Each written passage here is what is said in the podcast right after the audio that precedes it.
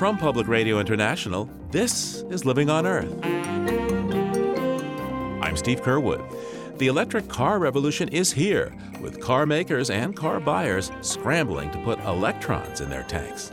By 2040, there won't be any gas or diesel cars on the road anyway. I think we'll see the waning days of internal combustion by that point. The technology is moving very fast. I think by 2040, we'll have a totally different fleet of cars on the road. Also, when you know industrial pollution is making people sick, yet public health officials say they can't be sure. You have high smoking rates. You've got old housing stock with lots of asbestos, lung cancer right there. You have low education, you have high unemployment, you have high obesity rates. All of these things are correlated with those same things. Those stories and more this week on Living on Earth. Stick around. From PRI and the Jennifer and Ted Stanley studios at the University of Massachusetts Boston, this is Living on Earth. I'm Steve Curwood. The electric car is back. Battery vehicles dominated the market more than a century ago, and now the biggest car companies are betting they are coming back to stay. While electric and hybrid electric cars are only 2% of the market today, analysts are convinced gasoline and diesel vehicles are bound for commercial extinction in just a couple of decades or so. France says it will ban petroleum fueled autos by 2040, and Volvo says by 2019, any newly designed models it sells will be electric or hybrid. GM already has an inexpensive electric car that will go more than 200 miles on a single charge, and this month Tesla starts selling its version of a more affordable electric with similar range. Well, for an update on the electric car industry and its impact on self driving cars and global warming, we're joined by Car Talk blogger and green transportation reporter Jim Motavalli. Welcome back to Living on Earth, Jim. Great to be on.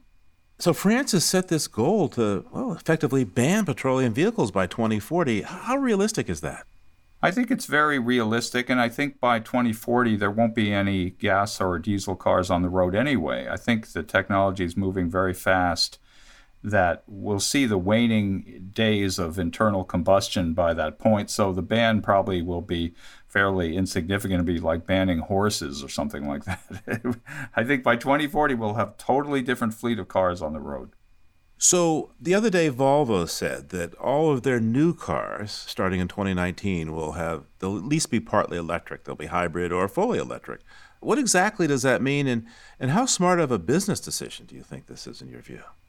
There's been a little bit of a misconception about this announcement because the company will still be making gas cars after 2019. Effectively, they will not be making any new models or introducing any new models that are gasoline or diesel only after that point. And I think it's a very smart business move. I think it's a great idea. But the company was already moving in that direction. They started making cars that only had four cylinder engines they're reducing the amount of gas that the cars use. They've gone to the policy of introducing hybrid and plug in hybrid models for every vehicle in their fleet. So it's not a huge leap from where they were to where they say they're going to be in 2019. And I think it's also has to do with who owns Volvo. The Chinese company Geely which is very bullish on electric cars. And the Chinese government and the Chinese auto market in general are also very bullish on electric cars. There's dozens of automakers building them now, and the Chinese government wants the auto fleet to go in that direction, largely because of horrendous auto pollution in China's cities. Now, there's a study from Bloomberg New Energy Finance that suggests that the price of electric cars is falling rapidly and in fact will be able to compete cost wise with traditional uh, gas and diesel powered cars, say by uh, sometime in the decade. What do you think's behind this plummeting in the cost of electric cars? Well, the cost of battery vehicles is almost entirely based on the high cost of batteries, and that was a big barrier up until where we are now. But today, battery costs are falling very rapidly. It's like Moore's Law for electric vehicle batteries. And Bloomberg has said that 54% of new car sales and 30% of the global auto fleet will be electric by 2040. And at that point, China, the US, and Europe will make up more than half the global market. This is despite the fact that right now, what's selling is big SUVs and crossovers. But every automaker has plans for electric vehicles, hydrogen vehicles, plug in hybrids, and hybrids. And I think that by 2040, most cars will be fully autonomous too. And yet today, what people are buying are gas guzzling cars in this country, huh? Yeah, people are buying gas guzzlers, but I don't think that will continue. The gas prices are pretty low right now, and that's a huge determining factor. When gas prices were high, people were abandoning their big SUVs and their Equinoxes or whatever, and they were buying hybrids. But now, say, the sales of the Prius are really down right now because of cheap gas prices. Talk to me about the advancements in battery technology in terms of their quality. How good are they? How cheap are they? What's changing? What's going on with batteries in this electric car push? The lithium ion batteries we use today are pretty much descendants of the lead acid batteries in our cars now. They're more sophisticated versions of that, and they use a liquid electrolyte to move the electricity because we all know that electricity moves very quickly through liquid, including water you don't want to drop your radio in, in the bathtub. so, so if you can make that same electricity go through a solid material, then you have a solid state battery that's cheaper, easier to move, and can store more energy. And we just heard about such a breakthrough from a 94 year old Texas researcher named John Goodenough. He says that he can build cheap batteries that will store five to 10 times the amount of electricity as the batteries we're using in electric cars today. And he's pretty confident about it. Other people are skeptical that his technology will work. I'd like to hope that it works, but other people are working on solid state battery technology also. And it would be a big breakthrough if it happens.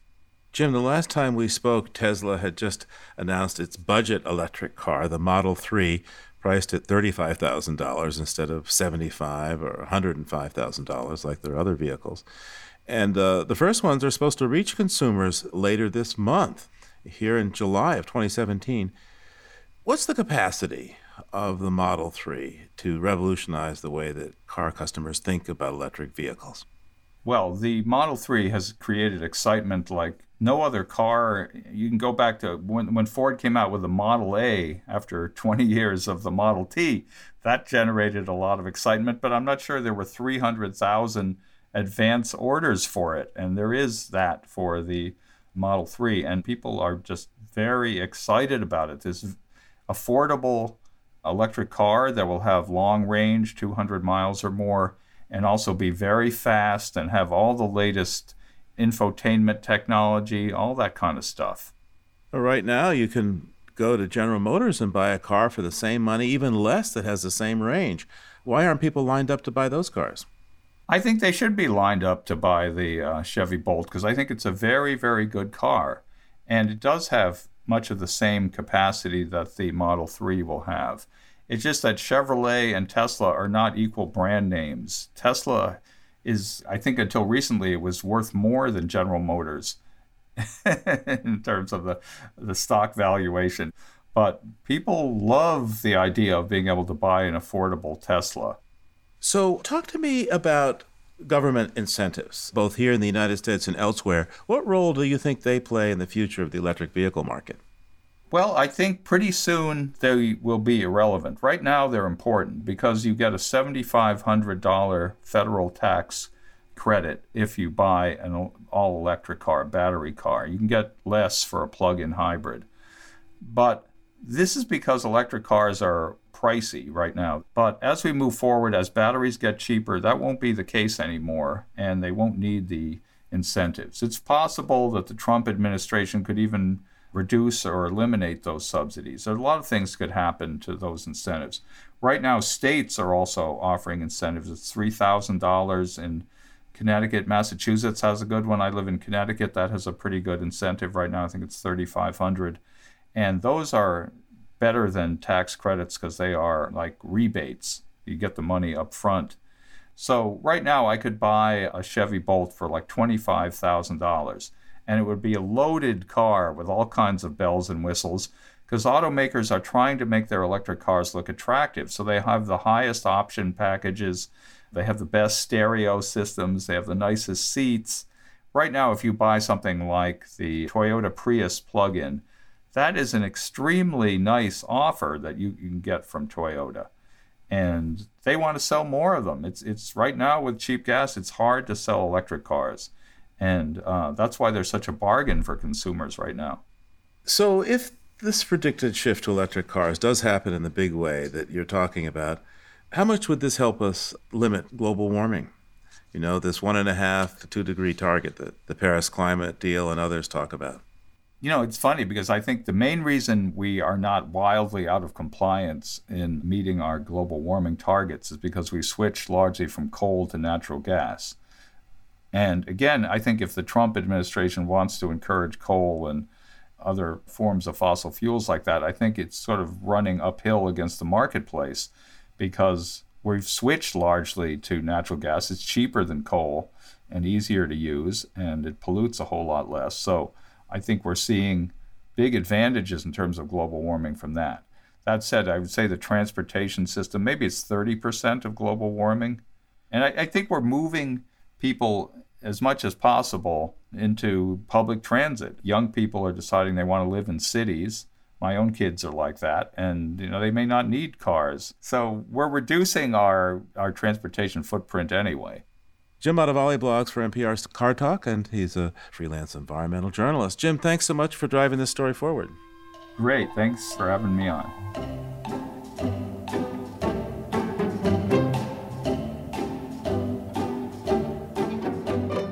No one wants disease causing microbes lurking on the objects around us, but over 200 scientists and health professionals are warning us about two common bacteria killing ingredients called triclosan and triclocarban, found in everything from hand soaps and personal care products to furniture.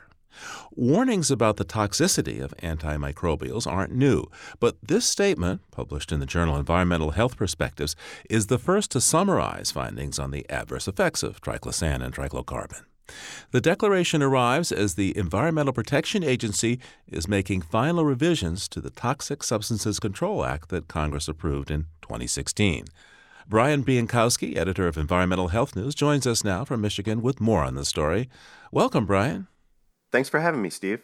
So, first, what kind of products are triclosan and triclocarban used in?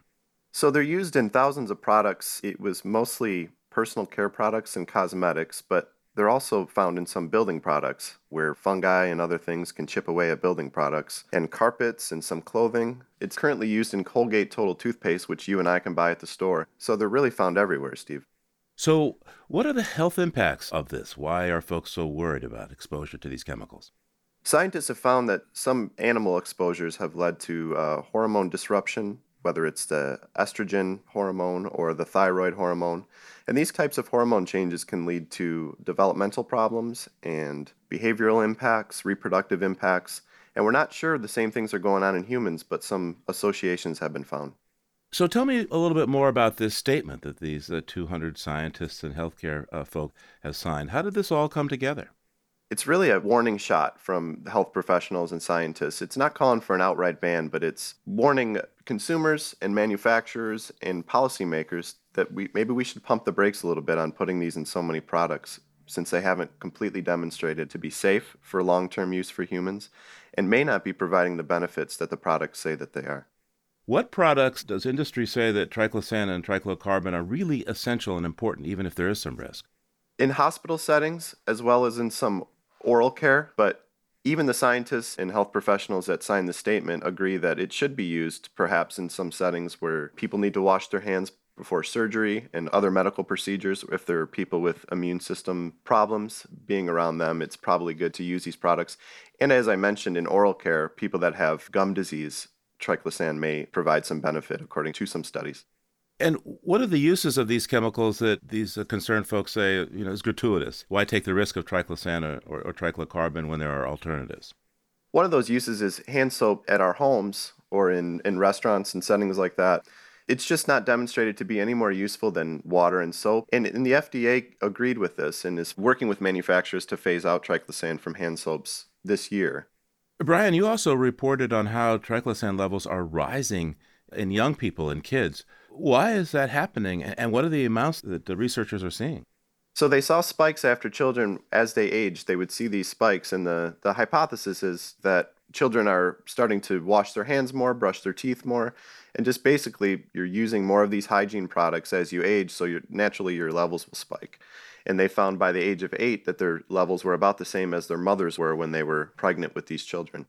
So, if triclosan or triclocarban can uh, disrupt the hormone system, what are the risks that kids are running if they're being exposed to these uh, elevated levels of triclosan? So, with any endocrine disrupting chemical, you can't test them on humans. It would be wildly uh, unethical. So, they're largely relying on animal studies right now. But having said that, if there are indeed impacts to the human hormone system, this can cause problems in the reproductive system, basic neurological development, brain development for children. And there has been some links between mothers' triclosan levels that can cross the placenta into the womb and children being born with smaller heads, lower birth weights, and things like that. They can't totally point that on the triclosan use, but there have been associations found. By the way, what are the environmental impacts, if any, of these chemicals? They get into waterways because after we wash our hands, this goes into our wastewater treatment plants. They get into sewage sludge. That can be applied to land that runs off into the water. So the USGS a few years ago found that triclosan and triclocarban were in roughly 60% of our nation's waterways. And this can get into aquatic organisms and it's toxic to both anything from crustaceans to fish at certain levels. So, what exactly are these scientists who signed this statement? What do they want? They want this to get into the hands of people who make decisions, as well as people like you and me who go to the store and perhaps look at ingredients on products. Because ultimately, as we've seen with chemicals like BPA, consumers can drive change. Now, the risk with that change is often these chemicals are replaced with other chemicals that have very similar properties that may also disrupt the hormone system. You know, how unusual is it for a couple of hundred scientists and, and healthcare workers to step forward and make a statement about a substance like this? These substances fall in this category of compounds that don't kill us. So you're looking at things like mercury and lead. And for years, we've always looked at these chemicals as the more that gets in us, the worse, and we can die. These triclosan and triclocarban and BPA and a lot of these endocrine disrupting chemicals are alarming scientists like this because they may hurt us at much smaller doses. Our exposures are continuous and throughout the day and throughout the month. So it's not that unusual because they are uh, increasingly academic scientists and health professionals are, are ringing the alarm on these endocrine disruptors because our current regulations and our current testing at the federal level doesn't fully account for these types of chemicals and the different types of toxicity that we're not accustomed to. What difference do you think this letter might make? The people I talked to that signed it, a lot of them were skeptical that the Trump administration would make any changes because they've largely focused on rolling back a lot of environmental protections and regulations. So they're not really looking there right now, Steve, but they are looking to consumers to make changes with their pocketbooks. Brian Bienkowski is the editor of Environmental Health News. Brian, thanks so much for taking the time with us today. Thanks for having me, Steve. All that house dust that seems to lurk in the corners of our homes, particularly under the beds, might not worry you too much unless you're a stickler for spotless surfaces. But new research from Duke University might have you reaching for the vacuum, because what's in that dust is hardly benign, and the irony is cleaning products like triclosan are part of the problem. Chris Kassotis, a postdoctoral research fellow at Duke's Nicholas School for the Environment, discovered the dust contains traces of hormone disrupting chemicals such as triclosan. And in his experiments, ordinary house dust spurred the growth of fat cells in a lab dish. Many common products, plastics, flame retardants, pesticides, as well as triclosan, are known to affect hormones, as well as neurological, reproductive, and immune function. Chris Kassotis co authored the study published in the journal Environmental Science and Technology. Welcome to Living on Earth, Chris. Hi, thanks for having me. Chris, I was just amazed to see your study that says essentially I could be getting fat because I'm exposed to household dust. And the last time I looked, well, my housekeeping isn't perfect. There is dust there. How did you come to the notion that, wow, household dust could be making people fat? Yeah, it's a great question, and it's an important point. So, we definitely are not saying that house dust will make people fat. This is a preliminary step in that pathway. So, first, we're showing that house dust can stimulate the development of fat cells in the lab. But wait a second. Doesn't that raise the specter that uh, at the end of the day, that therefore it could be making me fat? So it is testing that mechanism. However, it's a little too early to say that it would act the same way in an animal or ultimately in a human. So, talk to me some about the methodology of this study and describe what you did to test how these dust samples, in fact, seem to stimulate fat cells. Yeah, so in this study, we used a mouse fat cell line. So these are essentially fat precursor cells. If we think about the development of any differentiated or final cell type, like a bone cell or a fat cell in the body, these are fully developed cells. So, this cell model is cells that are committed to become fat cells at some point in time. They can't develop into any other cell type at this point. But without some sort of further push, they're going to sit in their early state and not take on the characteristics of what we think of as a mature fat cell. However, if they get that push, which we can give them by exposing them to some of these environmental contaminants, over the course of two weeks in the lab, they then undergo a series of changes. So they become more spherical in shape and they start to accumulate lipid into the cell. Ultimately, what we do is we measure the lipid content of these cells, and then we also measure the number of the cells. And we found that these various contaminants can both increase the lipid content. We would think of this as a rough proxy for uh, fat cell size. And they can also increase the number of these cells, which can create a larger pool for recruiting mature fat cells. Larger, rounder, sounds like fat. sounds fatty anyway. Hey, um, how big a deal is your study? What's the breakthrough here? So I think the interesting thing for me is that exposure to an environmentally relevant mixture, which is house dust, at very low levels caused the development of fat cells in the lab. And when I say very low levels, what we're talking about is the Environmental Protection Agency estimates that a child consumes about 50 milligrams of dust per day, which is a very small amount. But the level of dust that spurred fat cell development in our study was 10,000 times lower than that. So while there isn't a direct translation from a concentration that we use in this model to a dose that a child eats, the magnitude of that difference is concerning to us. Chris, you got me scared. I mean, if I don't run the HEPA vacuum cleaner at my house and uh, and a very young person comes through, it sounds like I could very well be putting them at risk of a lifetime of obesity. You don't know that yet, but that's the suspicion. So, I will say that there are still a lot of gaps in our understanding of this topic, and there isn't a good understanding at this moment as of what level of exposure to a certain chemical results in a health effect. So it's far too early to say that, you know, someone visiting your house would receive exposure to a chemical and that would result in some sort of health effect. What we normally tell people is if you're concerned, then there are plenty of steps that can be taken to reduce exposure to these chemicals. So, one of the things that we often tell people is that dusting frequently is a good way to reduce exposure. With that said, we suspect that dry dusting may just actually kick these chemicals back up into the air and make it easier to inhale them. So, it really should be a wet dusting to avoid increasing your exposure to these chemicals.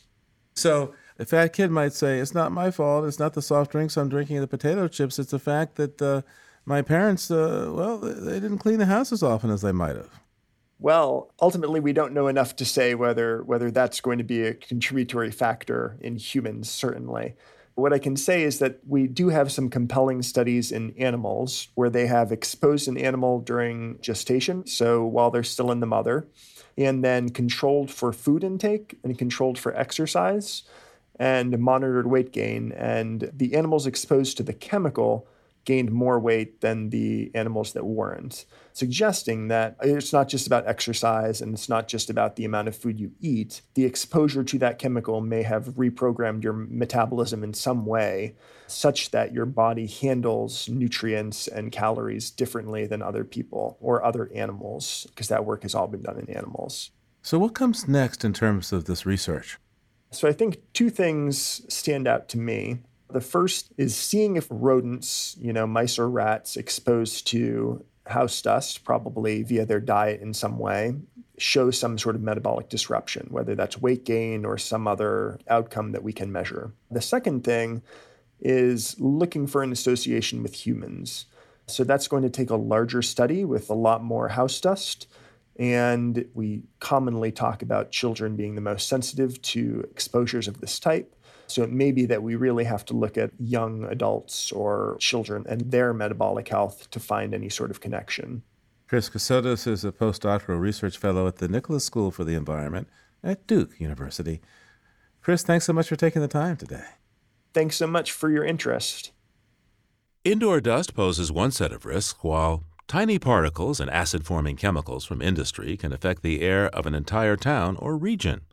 So, people who live and breathe in and around Clairton, about 15 miles south of Pittsburgh, are suing U.S. Steel. The class action lawsuit claims air pollution from the company's Clairton Coke Works has lowered property values.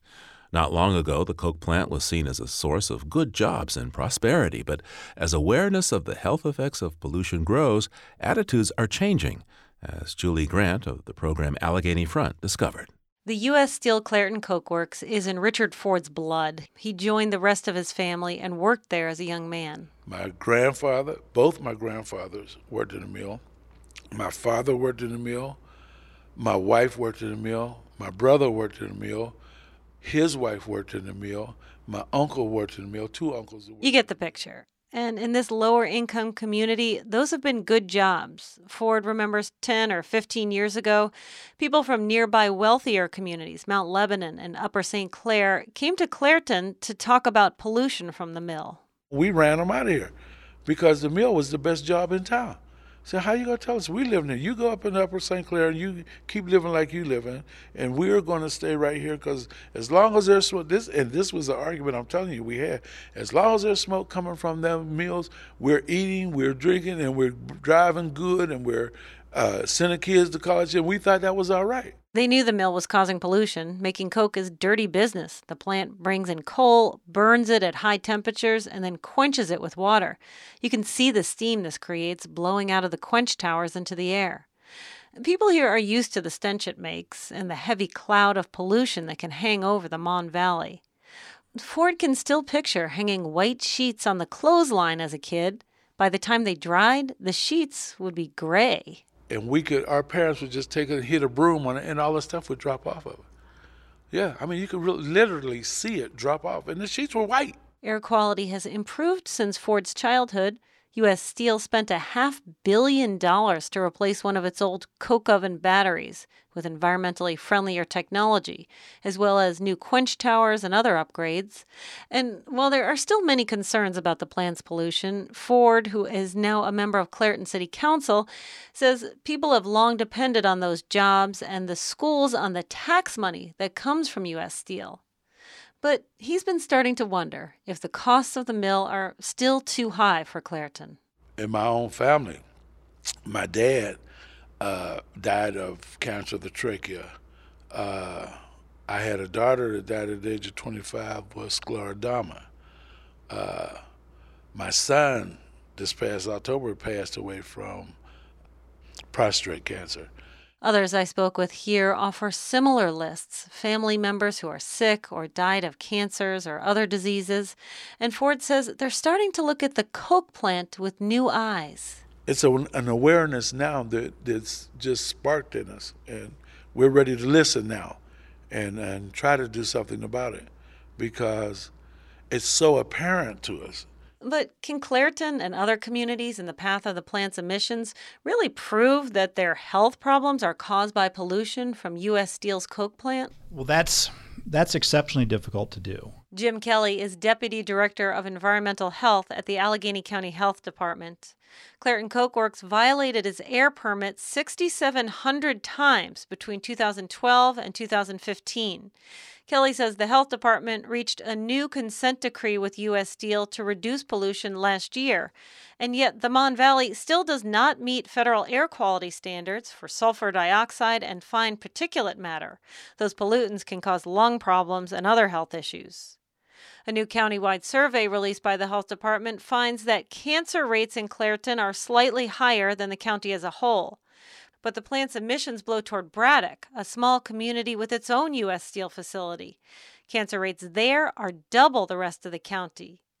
But Kelly says it's not easy to pin these illnesses on U.S. Steel. There are so many reasons people get cancer, especially in these low income communities. You have high smoking rates. You've got old housing stock with lots of asbestos, lung cancer right there. You have low education, you have high unemployment, you have high obesity rates. All of these things are correlated with those same things. Researchers around Pittsburgh are trying to tease out the role air pollution plays in cancers and other diseases. One new study finds that underprivileged children in Clairton and other Allegheny County communities near smokestacks are twice as likely as other children in the region to have asthma.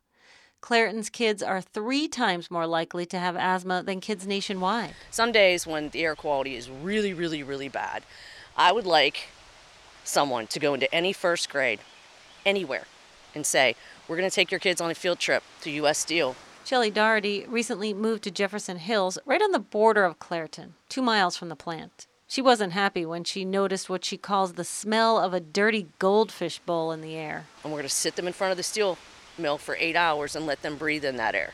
And I want to see how many parents would say, sure, let's bring our kids down to breathe that air. Why would we do that? Exactly. Well, then why should the people? Then why would why should the children of Clairton have to do it every day? I met Doherty because she agreed to work with researchers at Carnegie Mellon University. They came out and put an air quality monitor on her house. She heard about the project on Clairton's Facebook page, and I should mention that Shelley is not her real name. She asked us not to use it because she got some nasty comments when corresponding on the site about air quality in the area what he said was they something to the effect of F you, we need our jobs. So yeah, it was not, and I took the post right down because I didn't know who this person was. So you were scared, or well, it's I mean yeah, because that's that's the way it is out here. It's one of two ways. People either feel like they like I do, or they look at people like me like you're trying to take our jobs. That's and that's not the case at all. No one wants to take away anyone's jobs. All we want is for U.S. Steel to abide by regulations. We contacted U.S. Steel for this story, but didn't hear back. The local steelworkers union says they're not concerned about the Clairton Coke Works closing down. They're currently hiring. And the Allegheny County Health Department says they're working on a plan for the Mon Valley to meet Clean Air Act requirements by October. If the region doesn't meet those standards within a year, the federal government will take over. I'm Julie Grant. Julie reports for the public radio program, The Allegheny Front.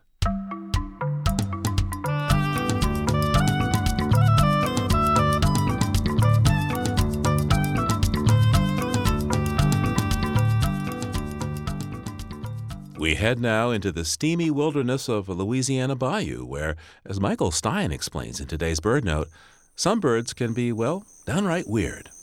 Spanish moss hangs eerily from cypress trees rising from the black water of a Louisiana bayou. The water ripples where a slender form glides just beneath the surface. At first glance, it appears to be a snake, but look closer, and you just might see a long, narrow spike of a beak at the tip of a slender neck. It's a snakebird, a colloquial name for the anhinga, swimming with just its head and neck above the water. Anhingas belong to a small group of birds called the darters, and they look a bit like cormorants. When hunting fish, an anhinga hangs motionless in the water or swims slowly just below the surface, its neck crooked, almost like a cobra's. The anhinga has specialized muscles and a hinge in its neck, and when an unwary fish swims close, the bird's head darts forward impaling its prey. Backward slanted serrations keep the fish from slipping off. Surfacing with its beak held just slightly open, the bird flicks the fish upward and catches it in midair. Then it downs it head first. And once again, the anhinga glides through the black water. I'm Michael Stein.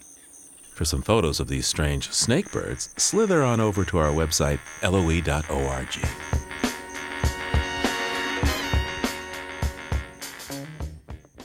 Funding for Living on Earth comes from you, our listeners, and United Technologies, combining passion for science with engineering to create solutions designed for sustainability in the aerospace, food refrigeration, and building industries.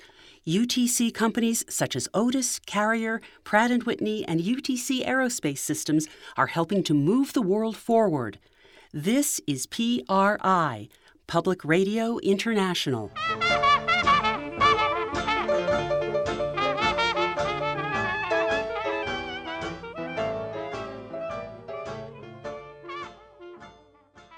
Seven decades into the age of nuclear power, the United States has yet to solve the problem of waste. Brand new uranium fuel is only slightly radioactive and easily handled. But when uranium is burned in a power reactor, the waste byproducts, including strontium, cesium, and plutonium, can be a million times more radioactive than uranium, and one kind of plutonium is too hot to handle without protection for at least 250,000 years. And while the U.S. debates what to do with nuclear power waste, Finland says it has found an answer and plans to build one of the world's first long term nuclear waste storage facilities in a labyrinth of underground tunnels.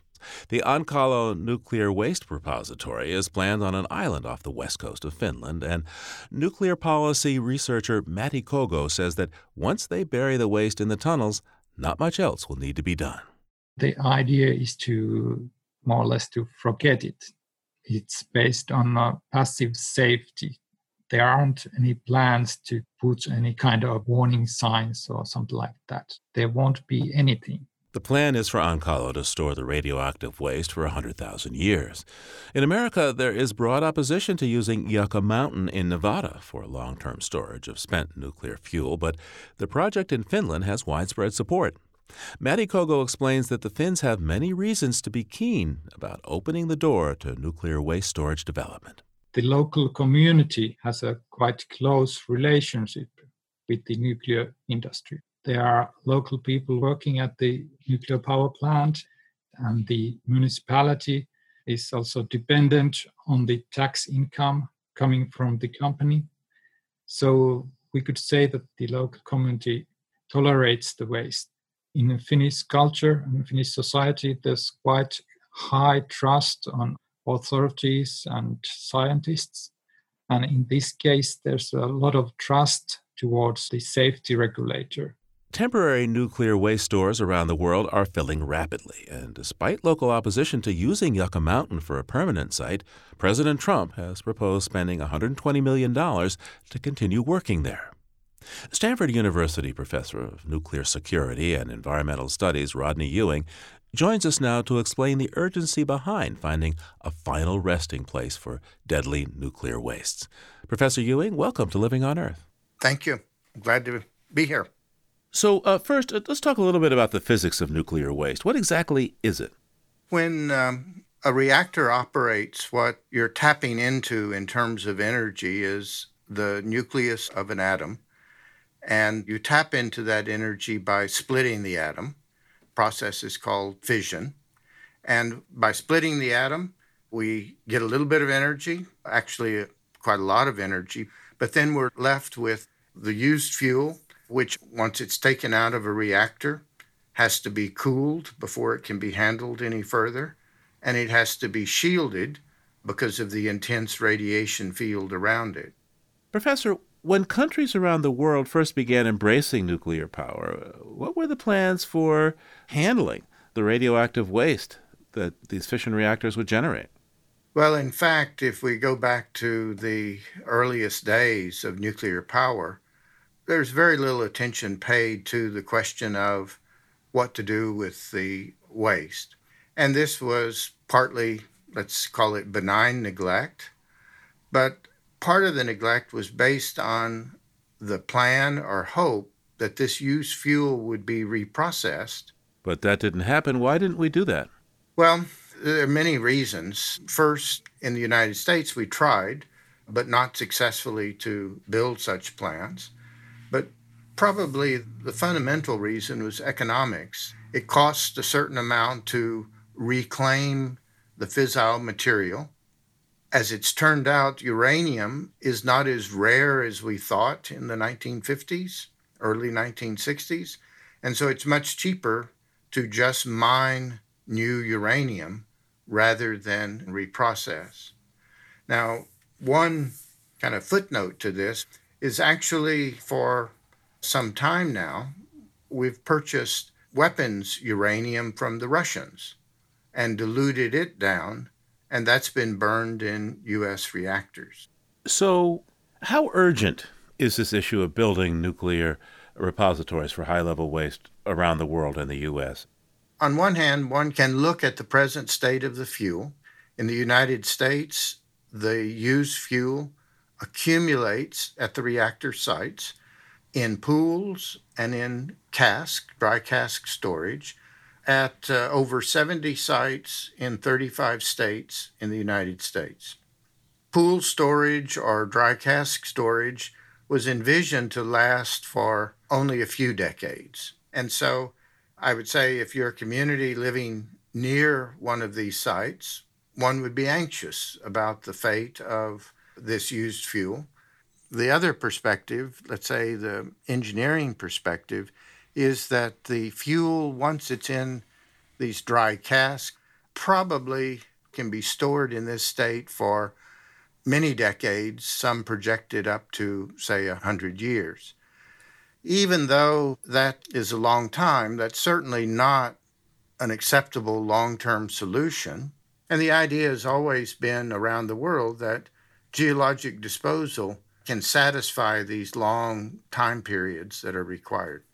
How important is winning public acceptance and support for geological waste disposal projects? I mean, Finland has been successful with its public engagement and seems close to moving forward with a deep geologic uh, solution that would apparently protect the rest of the world for 100,000 years from their radioactive waste. What are the lessons that the U.S. or other nuclear economies could learn from what's going on in Finland? Public engagement and acceptance is critical. And I say that based on a study conducted by the Nuclear Waste Technical Review Board, which looked at the history of nuclear waste programs around the world. And what becomes clear from looking at the experience of other countries is first, this is a very difficult job. It's very difficult to engage both the political and public elements in the process. And if we look at the countries that are moving forward, such as Sweden, Finland, Canada, France, a noteworthy characteristic of all of those programs is that the company in charge of the project has a very well developed program of public engagement that stretches necessarily over decades. In your view, how feasible would it be to adapt the Finnish process to America? It would be very difficult, in fact, for three reasons. The size of the country is very different, so the ability to communicate between the government and the people, I think, is more difficult in a larger country like the United States. It would be difficult because the cultures are different in terms of views about authority and scientific credibility and so on.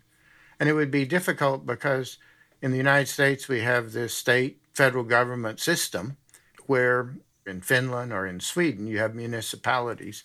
And so I think one can make the observation that you need a plan for public and political engagement. We should study how other countries have done this, but certainly with all parties involved, we need to develop our own. Now, recently, the Trump administration said that it would like $120 million to reopen the licensing process for Yucca Mountain, that nuclear repository there in Nevada that's been kicking around for a long time. How does Yucca Mountain measure as a nuclear disposal site? It's very clear looking at other national programs that there are really two filters that a program has to pass through. One is the technical filter, you have to do the science and engineering properly, and the other is the social filter. Having said that, now going to Yucca Mountain, yes, there's a strong push to fund the licensing process for Yucca Mountain, but I think one can't neglect the fact the state of Nevada has been very clear about their position, which is they don't want it.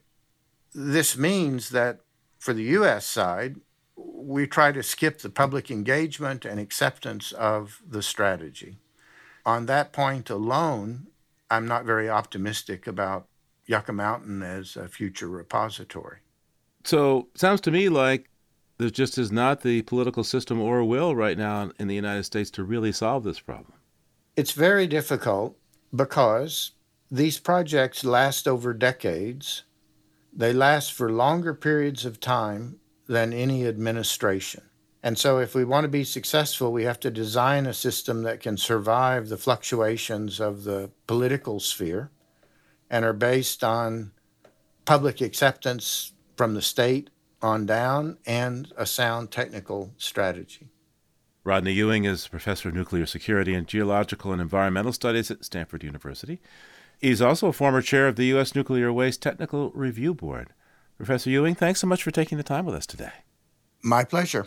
Thank you. Finland, Finland, Finland, the country where I quite want to be. Here mountains so lofty, yet treetops so tall. With coal places in mind, there's news from the other end of the globe in Antarctica, where the massive iceberg that was hanging by a thread, or at least by a fragile snow bridge, to the Larsen C ice sheet has broken free, liberating a trillion tons of ice to float away in the Southern Ocean. When he was down there, Living on Earth's explorer in resident, Mark Seth Lender, took some pictures of a fragment of another vast tabular iceberg the size of Central Park and over a 100 feet high. You'll see his photos at our website, loe.org, and also some of a polar bear displaying its remarkable strategic skill on the archipelago of Svalbard inside the Arctic Circle. Polar bears often feign indifference as a hunting technique, ignoring their intended prey and showing greater interest in something else. But sometimes they aren't even hunting. The sun will not set for another three months, to which the polar bears are indifferent. The floe edge rumbles and rolls in the swell beneath them. As long as there is ice, everything is all right with them. At the brink of a wide lead where the ocean is blackened by the depth, a bear spreads out like a big white sack, all size and not a lot of shape, as if she fell flat from a headlong fall. Arms by her sides, palms of her enormous paws turned up, each a great dipper set as if to capture rain or snow. She yawns, rolls onto her side, reclined like a diva on a couch. Only then does she focus on the ship, resting in open water across the pack ice. The bear is young. Her whiteness gives that away, like us, polar bears yellow with age. This and her girth, her density, which is less than it will become, and her lack of scars. She is expressionless from afar, walking in the ambling, businesslike way of polar bears. Gazing, not left or right as they usually do, but only toward the ship, eyes more wide the closer that she comes, and takes a drink from the meltwater that puddles on the ice, and stops alongside, and looks up and up, neck stretched out towards the strange new animals who lean on the deck rail, their forepaws dangling and all their faces turned toward her.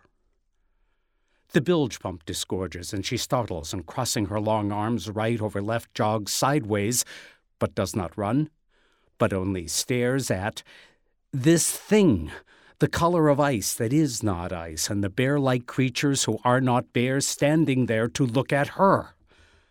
How strange! How strange! And rises on her enormous hind legs to five to seven to eight feet tall, taller than a female bear is supposed to be, and stands, mouth open in surprise, and meets the eyes of each and every one of them. Her lower lip juts out as polar bears do when afraid, and she drinks again, and drinks, and keeps pace as the ship drifts and the swell rolls and the day burns and the ice melts in this place of freeze and thaw where everything is impermanence and looks and leaves.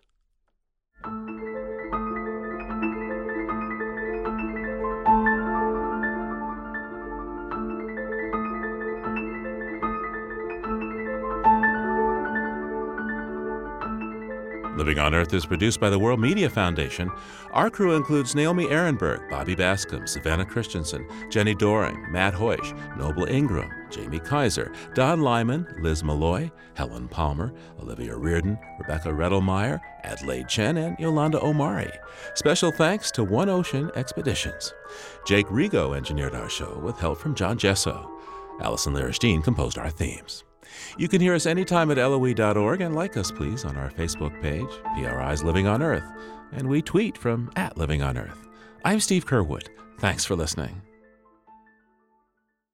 Funding for Living on Earth comes from you, our listeners, and from the University of Massachusetts Boston, in association with its School for the Environment, developing the next generation of environmental leaders and from the Grantham Foundation for the Protection of the Environment, supporting strategic communications and collaboration in solving the world's most pressing environmental problems. Support also comes from the Energy Foundation, serving the public interest by helping to build a strong, clean energy economy. From Gilman Ordway and from Solar City, America's solar power provider Solar City is dedicated to revolutionizing the way energy is delivered by giving customers a renewable alternative to fossil fuels. Information at 888 997 1703. That's 888 997 1703. PRI, Public Radio International.